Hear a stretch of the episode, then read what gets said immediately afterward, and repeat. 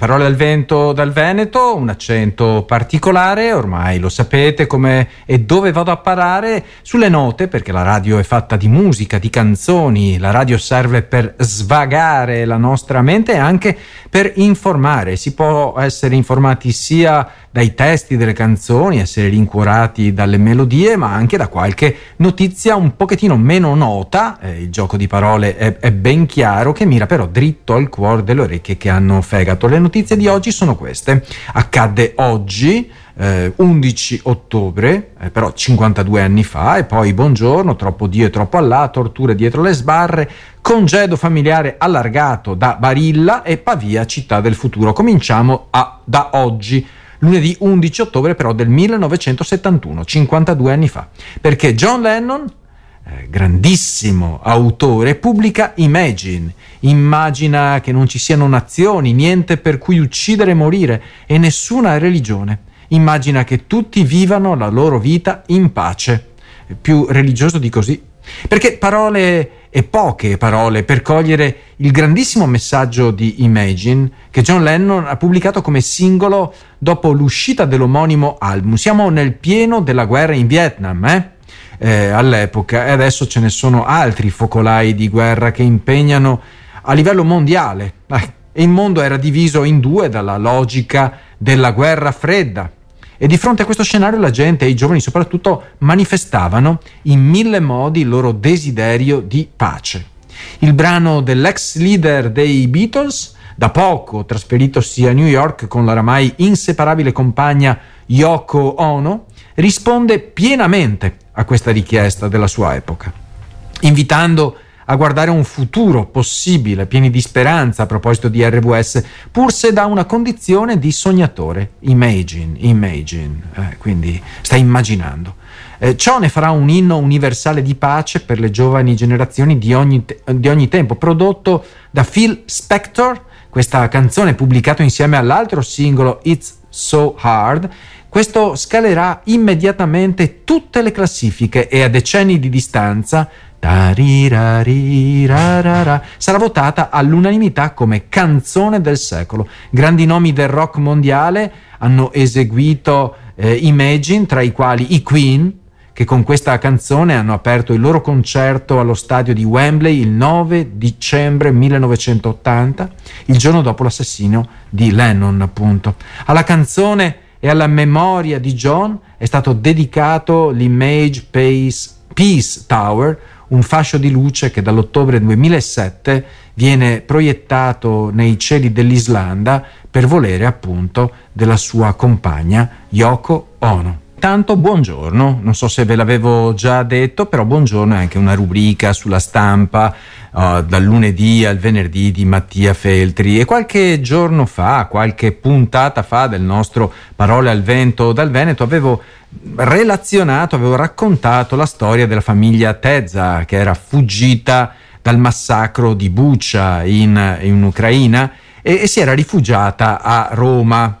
Il padre, Victor, per chi si ricorda, un ingegnere riadattato a imbianchino, perché succede questo, e la madre Oksana, una donna delle pulizie a ore, e i 4 ragazzi, 3 figli loro e un figlio, cioè il figlio di un amico che è rimasto al fronte in Ucraina. Quindi questa famigliola scappa da Bucha ed è accolta a Roma. Bene, dopo qualche mese a Tor Bella Monaca e il resto a Spinaceto, per mancanza d'alloggi avrebbero dovuto essere trasferiti in Calabria o in Campania. Però che cosa succede? Il figlio maggiore, Maxim, che ha 18 anni, è malato di un tumore al sangue e non avrebbe potuto, come logico, proseguire le cure al Bambino Gesù di Roma. E quindi ecco, mentre da noi, scrive Mattia Feltri, la guerra è solo una banale questione burocratica o aggiungo io, di disputa politica, ci si augurava che qualcuno avesse una buona idea e la scrivesse appunto al giornalista. Lo hanno chiamato in tanti. Qualcuno ha offerto denaro, chi ha offerto un piccolo appartamento e dunque non rimane che ringraziare queste persone così generose, perché quando c'è bisogno di una mano questo paese è veramente solidale. Poi ha scritto Adriano Roccucci al giornalista Mattia Feltri, coordinatore degli aiuti umanitari di Sant'Egidio, per proporre alcune soluzioni che la famiglia avrebbe dovuto valutare. Poi ha scritto al giornalista anche Giovanni Impagliazzo dell'assessorato alle politiche sociali di Roma, promettendo un impegno immediato, specialmente a tutela dei minorenni. E poi Chiara Gribaudo e poi per ultimo Pier Francesco De Milito della Protezione Civile, per assicurare che si erano già rimboccati le maniche. Poi ha telefonato Barbara Funari, assessora alle politiche sociali, e ha annunciato, ecco il lieto fine della storia, che il rimedio è stato trovato. I Tezza, questa famiglia che è scappata da Bucha, resteranno a Roma. E quindi si ringraziano tutti di cuore. È bello talvolta, scrive Mattia Feltri, non sentirsi inutili. È davvero bello, davvero. Mi chiamo Roy Chen, non sono un cinese, non faccio kung fu, ma sono uno scrittore e drammaturgo israeliano nato e cresciuto a Tel Aviv. Vi scrivo in un italiano imperfetto, forse proprio un linguaggio imperfetto, però può aiutarmi a descrivere il mio cuore spezzato. La realtà allucinante, il mio paese è devastato. Ho iniziato a studiare l'italiano perché mi sono innamorato della lingua, della cultura, della letteratura, del teatro. Il mio italiano è la lingua di un uomo innamorato, ma com'è possibile parlare nella lingua degli innamorati della guerra, dei morti, dei feriti, dei rapiti? Ci provo. Forse allevierà il dolore e lo farà andare un po' distante, un po' via. Sabato scorso centinaia di terroristi di Gaza hanno invaso Israele e massacrato persone innocenti. Non hanno sparato ai soldati, hanno sparato a giovani che ballavano a una festa, a una coppia di genitori seduti a fare la colazione in famiglia, a vecchi che uscivano a lavorare nell'orto. Nel mio romanzo Anime, che è stato pubblicato dalla casa editrice Giuntina in italiano, appare la frase: sapete chi vince nella guerra? Solo chi rimane vivo. Chi muore perde sempre, non importa di quale parte è. Ci sono troppi perdenti in questa storia, c'è troppo Dio e troppo Allah. Se guardate le foto che passeranno i notiziari, non sono sicuro che saprete dire chi è palestinese e chi è israeliano. Sembriamo fratelli. Del resto, anche Caino e Abele erano fratelli. Quando ero giovane ho incontrato i giovani di Gaza. Volevamo un futuro diverso, ma non abbiamo fatto abbastanza, non è stato sufficiente. Tutta la mia vita sono stato un soldato nel campo dell'arte. Ho scritto drammi politici che hanno visto centinaia di migliaia di persone, ma non è stato sufficiente. Sono andato alle manifestazioni contro questo governo messianico, delirante, estremista, sciovinista, omofobico. Mi sono sgolato e ho gridato vergogna, democrazia. Israele non è una dittatura, ma non è stato sufficiente. Anche l'altra parte non ha fatto abbastanza, ma lasciamo che si giudichino da soli, che la storia li giudichi per le loro decisioni, per l'uso che hanno fatto dei soldi ricevuti da tutto il mondo, per tutte le opportunità che hanno perso di iniziare un viaggio verso la pace. E così si giudichino da soli per il terrorismo di questo ultimo sabato, che potrebbe iniziare una guerra totale in Medio Oriente, se non una terza guerra mondiale, vista la situazione in cui vive il mondo oggi. Chissà, forse anche tu, ascoltatore di RWS, proprio tu che adesso stai sentendo questo articolo che ho scritto, ti ritroverai sulle barricate. Forse, a pensarci bene, questa è proprio la domanda che ognuno di noi dovrebbe farsi: ho fatto abbastanza? Testimonianza di Roy Cohen, uno scrittore e drammaturgo israeliano nato e cresciuto a Tel Aviv, che ha provato ad esprimersi con quella che lui chiama la lingua italiana, cioè la lingua dell'amore. Com'è possibile usare la lingua dell'amore per parlare di guerra? Nella casa di reclusione di Cuneo, dove sono state fatte delle gravi accuse di abusi e torture da parte di alcuni agenti di polizia penitenziaria. La testimonianza è quella di un ex detenuto, Alessandro, che l'ha resa in un'intervista a Radio Radicale e sembra confermare le indagini condotte dalla Procura di Cuneo. Gli inquirenti hanno notificato avvisi di garanzia a 23 agenti con accuse di tortura, lesioni e abuso di autorità. È una cosa vergognosa, dai. In relazione a 7 presunte vittime, 5 pakistani e 2 nordafricani. Uno degli episodi più gravi descritti riguarda una notte di giugno del 2023, di quest'anno, qualche mese fa, nella cella 417 del padiglione Gesso, in cui 4 detenuti stavano protestando per ottenere assistenza medica per un compagno. Secondo l'accusa, alcuni agenti in abiti civili sono intervenuti e hanno picchiato brutalmente i detenuti, con uno degli agenti che ha calciato un detenuto a terra mentre questi supplicava di smettere. La scena è stata seguita da insulti razzisti e anche il detenuto che aveva richiesto assistenza medica è stato maltrattato e lasciato in isolamento nonostante ferite evidenti e sanguinolente. Un altro episodio risale ad aprile 2022, quando un detenuto sempre è stato picchiato alla nuca con un oggetto di metallo dopo aver chiesto di essere trasferito per praticare il Ramadan.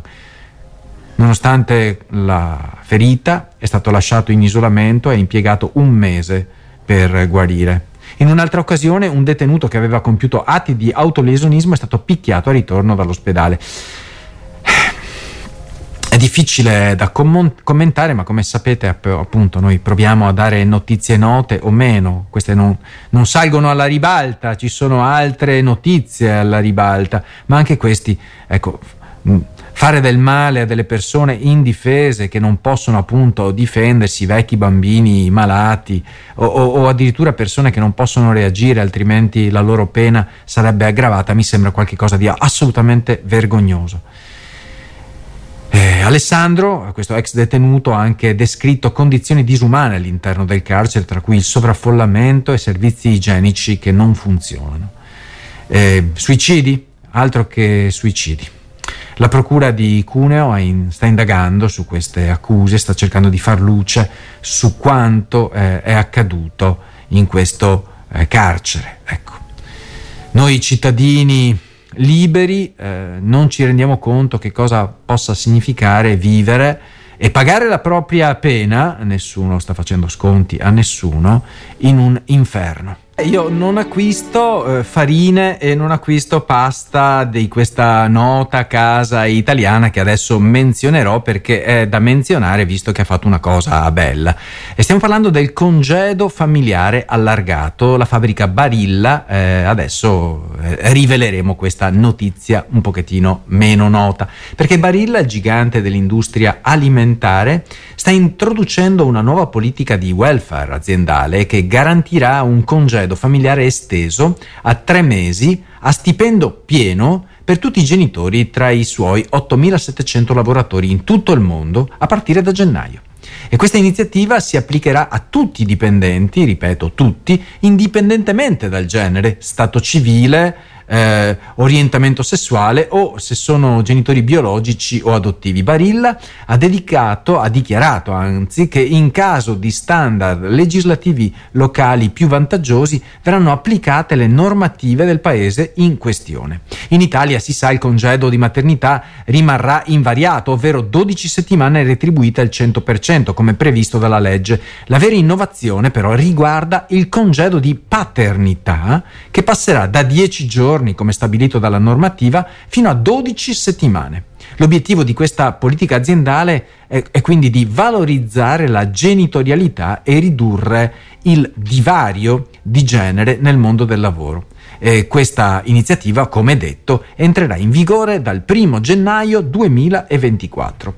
In Italia il congedo di paternità per storia, ecco, è stato introdotto nel 2012 e negli anni è stato progressivamente esteso giungendo a 10 giorni con la legge di bilancio del 2021, che ha adeguato il paese agli standard minimi europei. Però ecco, il divario con altri paesi rimane significativo. Immaginate 25 giorni in Francia, 112 in Spagna e addirittura 480 in Svezia. Beh, benvenuta a questa notizia poco nota che mi fa allargare un sorriso finalmente. Pavia intanto è la città del futuro, non lo sapevo, e quindi va declinata al futuro, quindi Paviera. La città di Pavia sta diventando un modello per la rigenerazione urbana italiana, in questo caso, con una serie di progetti in corso o in fase di sviluppo. Questa iniziativa è stata presentata durante la tappa pavese dell'evento Alfabeto del Futuro, un tour nelle città, sede dei giornali del gruppo GNN, volto a comprendere come il paese stia cambiando e a valorizzarne la capacità di innovazione. Il sindaco di Pavia, si chiama Fabrizio Fracassi, ha elencato 18 progetti di rigenerazione urbana, sottolineando che il piano non riguarda solo la ricostruzione, ma mira a creare un ambiente migliore in cui vivere. Tra i progetti inclusi c'è il recupero dell'ex Necchi, un'area industriale dismessa da tempo, e la riqualificazione del Ticino e delle sue sponde con il progetto Waterfront e la creazione di un campus della salute per la formazione dei medici. In particolare, ecco, il piano di recupero dell'ex Necchi è gestito da Supernova, questo nome stellare, ecco, che sta trasformando le rovine di una fabbrica degli anni 50 in un quartiere sostenibile e vivibile. Il piano prevede la bonifica dell'area e la chiusura di ferite aperte nella città. E durante questo evento sono state affrontate tematiche come la sostenibilità, come logico, l'attrattività e la riduzione dello spreco di territorio. L'Italia è già piccola, io vivo in una regione dove ci sono più capannoni che esseri umani, insomma la maggior parte sono vuoti e si continua anche a costruirne. Gli interventi hanno anche discusso a Pavia, in questo caso ha discusso i risultati di un sondaggio tra i partecipanti che ha mostrato che la maggioranza dei residenti di Pavia desidera una zona a traffico limitato più ampia e maggiori centri culturali per migliorare la vita in città. Massimiliano Fuxas ha elogiato, il celebre architetto, ha elogiato la vivibilità di Pavia rispetto alle grandi città metropolitane e ha sottolineato l'importanza di preservare l'identità e il centro della città per i suoi abitanti. Spero davvero di andare presto a Pavia e vedere questi sviluppi, questi rifacimenti che rendono la città finalmente più vivibile e soprattutto più sostenibile.